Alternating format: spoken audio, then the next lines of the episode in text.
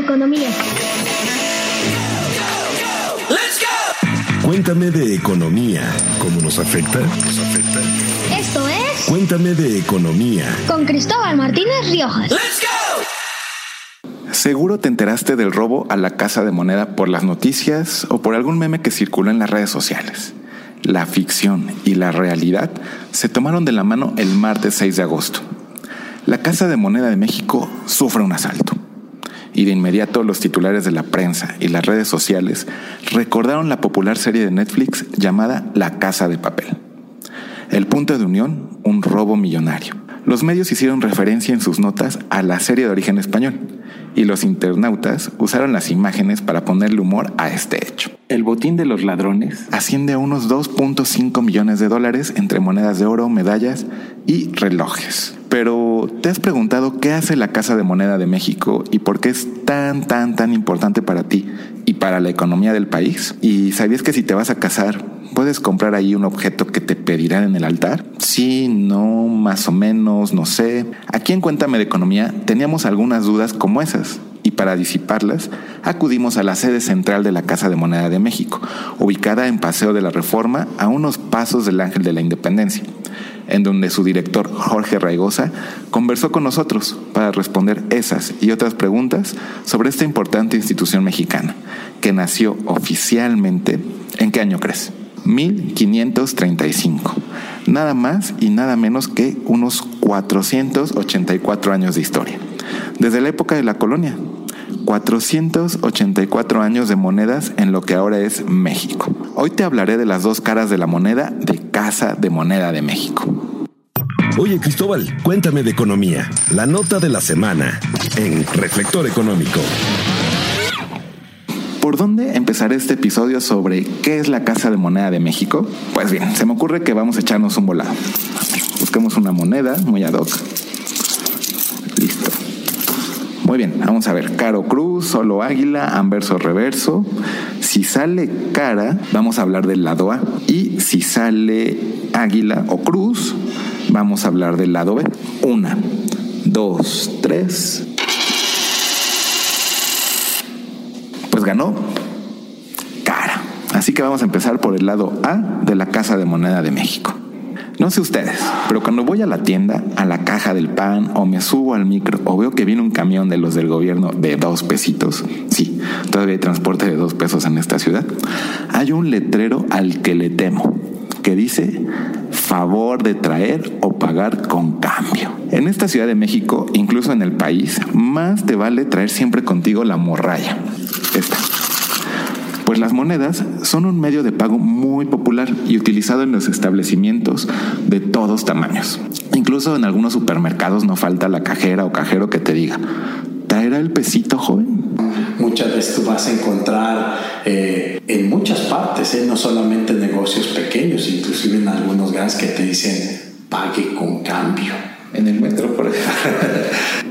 Y es que si no traes cambio y quieres pagar con tu billetote, a veces ni tan grande, pues es de 50 pesos, o con tarjeta, pues no podrás comprar ese chicle, ese pan, o no te subirá el chofer del micro si no logras conmoverlo, o tendrás que dejar ir el camión más barato de la ciudad, o simplemente dejar los productos por no traer monedas, o algo más urgente no podrás entrar al baño de maquinita de 5 pesos. A la hora de recibir nuestro cambio, a veces le hacemos el feo a esas piezas de metal. Pero a la hora de enfrentarte al pagar con cambio, deseaste haber aceptado esos 20 pesos de morralla que te daban en la tortillería. No me digas que no.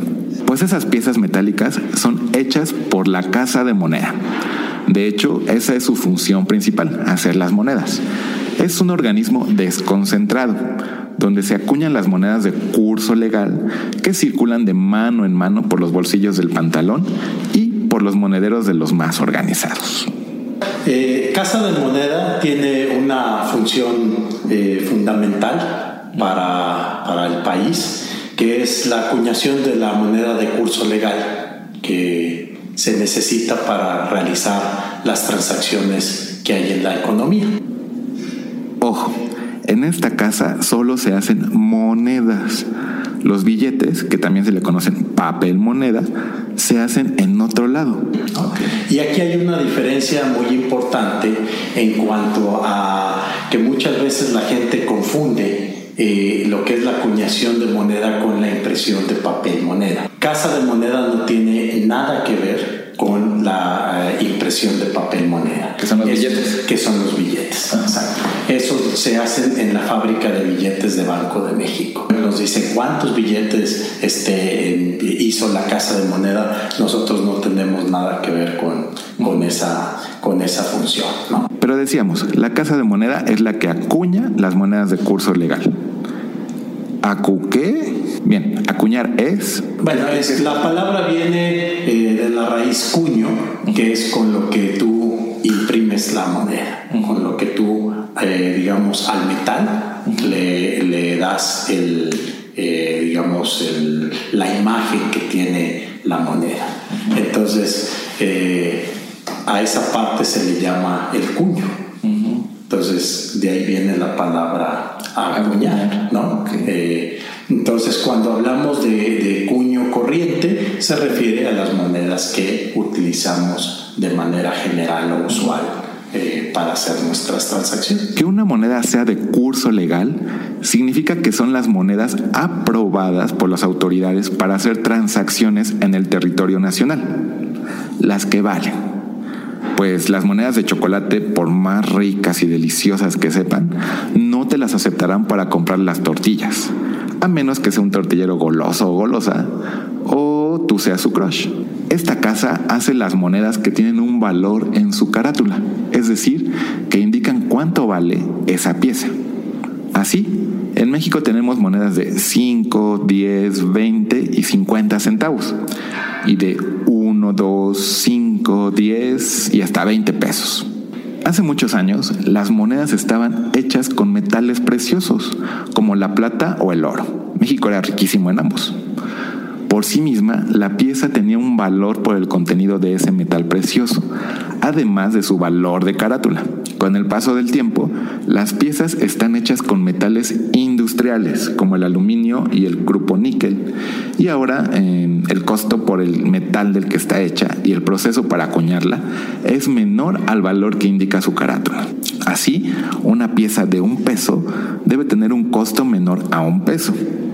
Y la diferencia entre el costo y el valor de la carátula eh, se llama señoreaje. Y esta ganancia pertenece al Banco de México. Siempre debe de, hacerse una diferenciación en lo que es el valor de carátula de lo que es el valor que pueda tener una moneda por el contenido de su metal. Ah, Entonces, normalmente cuando se habla de acuñación de, moneda y, e incluso impresión de papel moneda, debe diferenciarse en lo que es el valor de carátula de la moneda y lo que es el, el valor del contenido de metal que se tiene al respecto. ¿no? No es lo mismo el costo que el, el valor de carátula de la moneda. Esa diferencia que para la mayoría de las denominaciones es positiva, es decir, es menor el costo de producción ¿no? que el valor de carátula de la moneda, esa diferencia se le llama el señoriaje, que eso es, eh, vamos a decir, un ingreso para el Banco Central, ¿verdad? Eh, por emitir la moneda. Entonces, eh, si tenemos nosotros una producción eficiente y barata de monedas, el ingreso para el Banco Central va a ser todavía mayor. Pero a ver, ¿quién le dice a la casa de moneda que le toca hacer las monedas? La ley. La acuñación de moneda por, eh, por la misma ley de casa de moneda y también por la ley monetaria de los Estados Unidos mexicanos señalan que la acuñación de moneda es función exclusiva del Estado mexicano. Y para esa función es que eh, genera un organismo descentralizado llamado Casa de Moneda de México. El Congreso de la Unión emite decretos por los cuales dice cuáles van a ser las denominaciones y las características que debe tener eh, todas las monedas que puedan salir a la circulación. Entonces, eh, el Congreso de la Unión dice, eh, se va a emitir una moneda con estas características, este valor, estos metales, este tamaño, bla, bla, bla, bla, bla. ¿Y quién le encarga a la casa de moneda hacer las monedas? Tiene un cliente principal. Banco de México o Banjico. Es su cliente principal, el que nunca le falla. Como yo soy el cliente principal de la panadería de mi barrio. Y a partir de ese, de ese decreto, después Banco de México es quien decide y nos hace a nosotros las órdenes de acuñación de moneda con base en esas características que ya determinó eh, el Congreso de la Unión. Son órdenes trimestrales. Cada tres meses, Banco de México manda una orden a la Casa de Moneda para que le acuñe eh, cierto número de monedas que necesita. Y como principal cliente de la Casa de Moneda, es también la principal fuente de recursos para esta institución, como yo de la panadería. Eh, te solicito ¿no? Que hagas eh, tantos millones de piezas de estas denominaciones. Y nos dan, eso se llama oficialmente la orden de acuñación. Tenemos por mandato que cumplir con al menos el 98% de la solicitud realizada por Banco de México cada trimestre. Bueno, nosotros tenemos un capital de trabajo, ¿no? el cual eh, eh, con ese, pues como hace cualquier empresa, ¿verdad? Lo distribuimos para llevar a cabo la producción específica y evidentemente, pues el, el Banco de México nos realiza pagos eh, por la emisión, por la acuñación de, esa, de esas monedas, ¿no? que el Banco de México sería como un cliente. Vamos a decir que Banco de México es nuestro principal cliente, ¿no? La mayor parte de los recursos eh, que obtiene Casa de Moneda como ingresos provienen de las órdenes de acuñación que hace Banco de México. Y la Casa de Moneda, como órgano desconcentrado, funciona como un tipo de empresa. Tiene su capital propio, su patrimonio propio, pero eso sí, depende de la Secretaría de Hacienda. Tiene un patrimonio propio, ¿verdad? Eh, tiene un presupuesto propio, ¿sí? Eh, eh, nosotros no recibimos dinero por parte del erario público. Somos una empresa con patrimonio propio y que al contrario eh, generamos ganancias cada, cada año para eh, para nuestro propio funcionamiento. Sí presentamos a, a, nuestro órgano de gobierno y a la Oficialía Mayor un presupuesto eh, para, para cada uno de los años que decimos cómo lo vamos a ejercer, como haría cualquier otra empresa. Pero, ¿cómo se toman las decisiones en esta casa? Casa de Moneda tiene una junta de gobierno la Junta de Gobierno de la Casa de Moneda de México es el máximo órgano de decisiones. Está presidida nada más y nada menos que por el secretario de Hacienda, que en este momento es Arturo Herrera. Además, hay dos representantes más de la Secretaría de Hacienda y dos más de Banjico. Son cinco, cinco integrantes. Entre ellos cinco toman las decisiones de la casa. El director general de Casa de Moneda de México participa en las reuniones. Tiene voz, pero no voto. Y rinde cada cierto tiempo un informe a esta junta. Pero las decisiones se toman entre estos cinco. Los fabulosos cinco, no de Netflix, sino de la Casa de Moneda de México. El director general participa en la junta de gobierno con voz, pero sin voto. Y cada cierto tiempo el director general tiene que ir a presentar un informe a la junta de gobierno, pues para decir qué se ha hecho, qué logros se han tenido. ¿Y por qué es tan importante para la economía y para ti que México tenga su casa de moneda? Pues bien, en México el efectivo sigue siendo el rey, diría José Alfredo, a la hora de pagar. Y no vayamos muy lejos. Apenas el sábado 10 de agosto, miles de personas en todo el país no pudieron pagar sus cuentas con tarjetas, pues la empresa Prosa, dedicada a las transacciones electrónicas y que provee este servicio a los bancos en México, tuvo un problema que por varias horas hizo que cientos de establecimientos no te pudieran cobrar con tarjeta. Ahí tienes a meseros acompañando a los clientes, a los comensales, a los cajeros, eh, niños que no pudieron comer su hamburguesa en un McDonald's, eh, gente que tuvo que regresar su despensa, etcétera, porque querían pagar con tarjeta y no traían suficiente dinero en efectivo. Además de eso, gran parte de la economía es informal, por lo que el efectivo es el medio de pago en esos mercados. Solo piensa en la torta de tamal o los chilaquiles de la esquina de tu trabajo o escuela. Se pagan en efectivo y si es con cambio te lo agradecerán.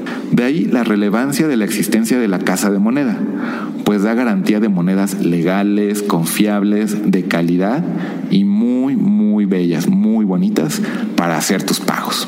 De hecho, hay monedas mexicanas premiadas y reconocidas en el extranjero por su diseño.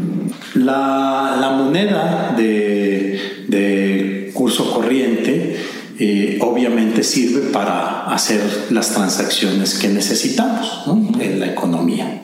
Esa es una parte fundamental. En un país como México, donde hay una gran cantidad de economía informal, eh, mucha, la mayoría de las transacciones se llevan a cabo mediante, no, son transacciones electrónicas, sino más bien son transacciones con dinero en efectivo. Ahí es donde para pagar o para dar cambio se requiere el uso de moneda eh, de, uso corriente. Además, te voy a poner otro ejemplo. Hay países donde el efectivo como medio de pago es una rareza. Holanda y Suecia, por ejemplo. Incluso para los comerciantes es más caro aceptar efectivo porque les cobran una comisión para depositarlo en los bancos que aceptar un pago electrónico, según un reporte de la BBC. Cosa contraria en México, donde a los comerciantes les resulta a veces más caro aceptar tarjetas que un pago en efectivo, pues les cobran comisiones. Por ejemplo, mi panadería favorita en la ciudad te acepta tarjeta si compras mínimo 50 pesos. Yo he tenido que dejar mis cuernos y mis conchas porque no alcanzo a completar los 50 y no traigo efectivo. Y dos de mis cafés predilectos en el centro de la capital aceptan únicamente efectivo. Así que cuando invito a comer a alguien ahí o me paso yo a echar un café, sé que tengo que llevar la cartera y el monedero. Alemania e Italia son aún amantes del efectivo pero aquí es algo muy cultural. Y pues bien, hay estos países que casi no usan el efectivo, a veces mandan a hacer sus monedas a otras casas de moneda en otros países. Pero eso supone depender de otro. Que imagínate que de pronto tiene un problema, que un problema político, un problema de cualquier índole y no puede entregarte tus monedas, pues te puede dejar colgado con el encargo. Y pues no vas a tener monedas. Por eso para México, con un amplio uso de efectivo, tener su casa de moneda le garantiza que contará con ellas en tiempo y forma, pase lo que pase. Nada de que surja un Trump y una fábrica en Estados Unidos que nos diga, no, no, no, ya no le voy a vender monedas a México. No, eh, queremos evitar eso y por eso tenemos Casa de Moneda de México. Hay países que, por ejemplo, ya no tienen casas de moneda. Su, la cantidad de moneda que que requieren para llevar a cabo sus actividades es muy pequeña o bien eh, les sale eh, más rentable comprarla a otros países.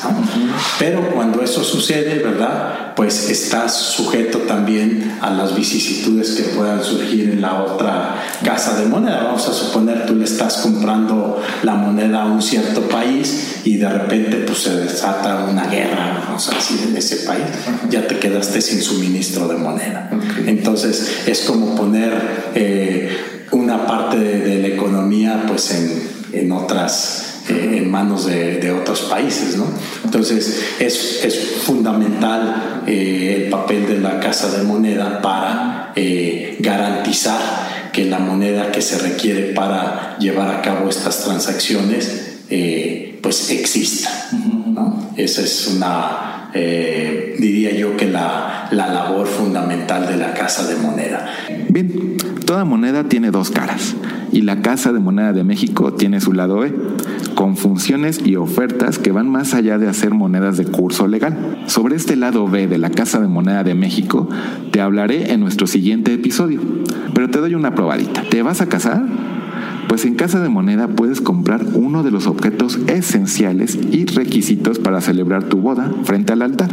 Y mientras llega la otra semana para contarte este lado B de la Casa de Moneda, escucha ahora en claro. Para que lo disfrutes más, por favor, te voy a pedir tener cambio a la mano, porque lo vas a necesitar. Lo que debes de entender de la economía. En claro. En claro. En claro. ¿Sabes qué es la seca? La seca está en todas las monedas de tu bolsillo. ¿No me crees? Te apuesto un peso a que sí. La seca es un sello grabado, acuñado en las monedas que indica el origen de esta moneda, es decir, dónde fue acuñada, dónde la hicieron y el derecho de acuñación. O sea que esa moneda vale, que es legal. Es un sellito que trae tu moneda. Te voy a confesar algo. Yo no sabía que era una seca, y mucho menos que mis pesos la llevan consigo desde antes de que se llamaran pesos, pues el símbolo de la seca mexicana data desde cuándo crees? 1536. Bastante, bastante añejo. Fue Guillermo Vargas del equipo de Casa de Moneda quien mientras esperaba al director de la institución me contó que seca es una palabra de origen árabe y que equivale a moneda o casa moneda, una palabra con siglos y siglos de historia, una gran herencia cultural. La voz seca es una adaptación lingüística de la abreviatura árabe y perdonarás mi árabe, seca, que proviene de la voz dar es a seca. Dar es a seca, hermano casa de la moneda, eso significa. Por ello, si escuchas que dicen la seca de algún sitio, seguramente se refieren a la fábrica de monedas de ese lugar. Así se les conocía en el pasado y todavía en ciertos países también así se le conoce. Y como te decía, la seca de México, este símbolo, este sello que llevan las monedas, data de hace más de cuatro siglos, cuando los reyes Carlos I y Juana ordenaron al virrey don Antonio de Mendoza fundar la Casa de Moneda, que es la primera en América. Estados Unidos tuvo su casa de moneda por allá de 1785. Antes incluso usaban allá los pesos, antes de... ¿Por qué? Porque escaseaban las libras. Y en el documento de los reyes al virrey decía, y póngase en la parte donde hubiere la divisa de las columnas una M latina para que se conozca que se hizo en México. Esto se convirtió en lo que ahora conocemos como seca mexicana. Ese sello que lleva tu moneda. En cuanto puedas, te invito a tomar una moneda. Vamos a ver. Aquí tengo la mía. La que sea. Y enfoques bien, bien, bien tu vista.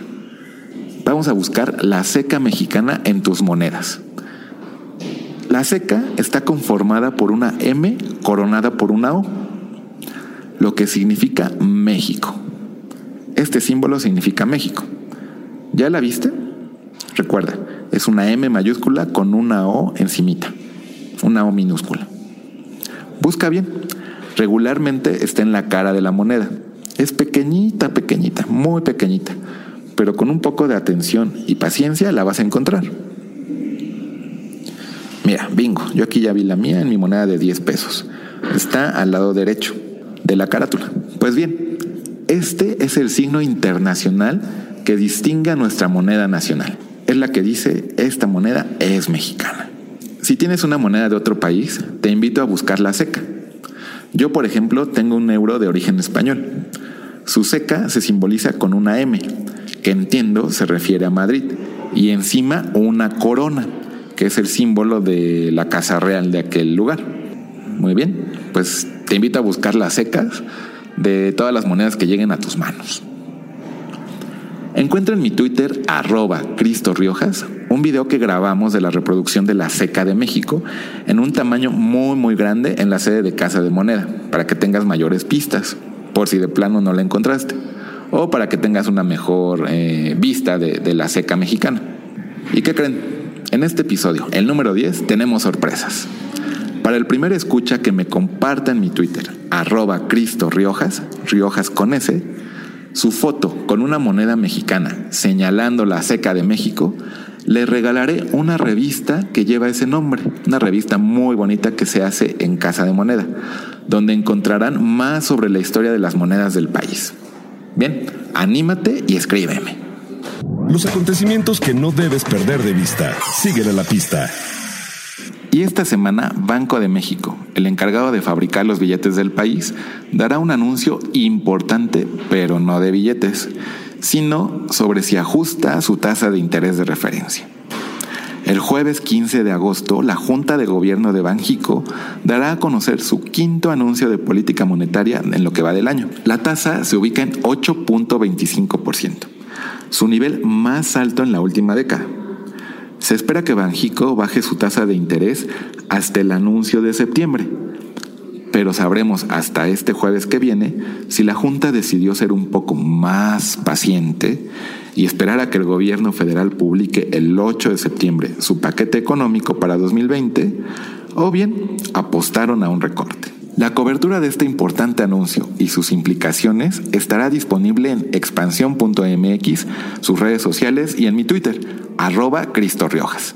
Cuéntame de economía. Esto fue nuestro episodio número 10. Acompáñame la siguiente semana donde te contaré sobre el lado B de la Casa de Moneda de México.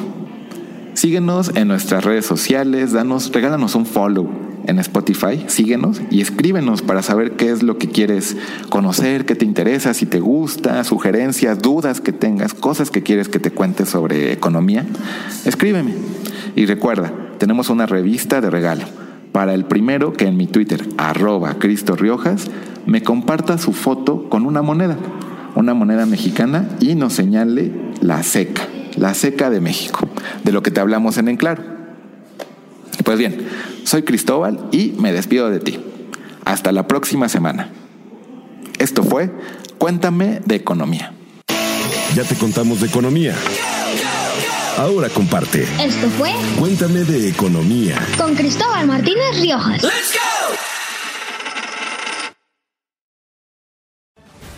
Transport yourself back in time and explore the fascinating and harrowing story of the Titanic's maiden voyage. Now open at COSI. Don't miss Titanic the Artifact Exhibition. This epic exhibit features over 200 authentic artifacts recovered from the ocean floor. Discover poignant passenger and crew accounts and majestic recreated interiors, including the iconic Titanic Grand Staircase. Tickets for Titanic the Artifact Exhibition are on sale now. Book your voyage at COSI.org.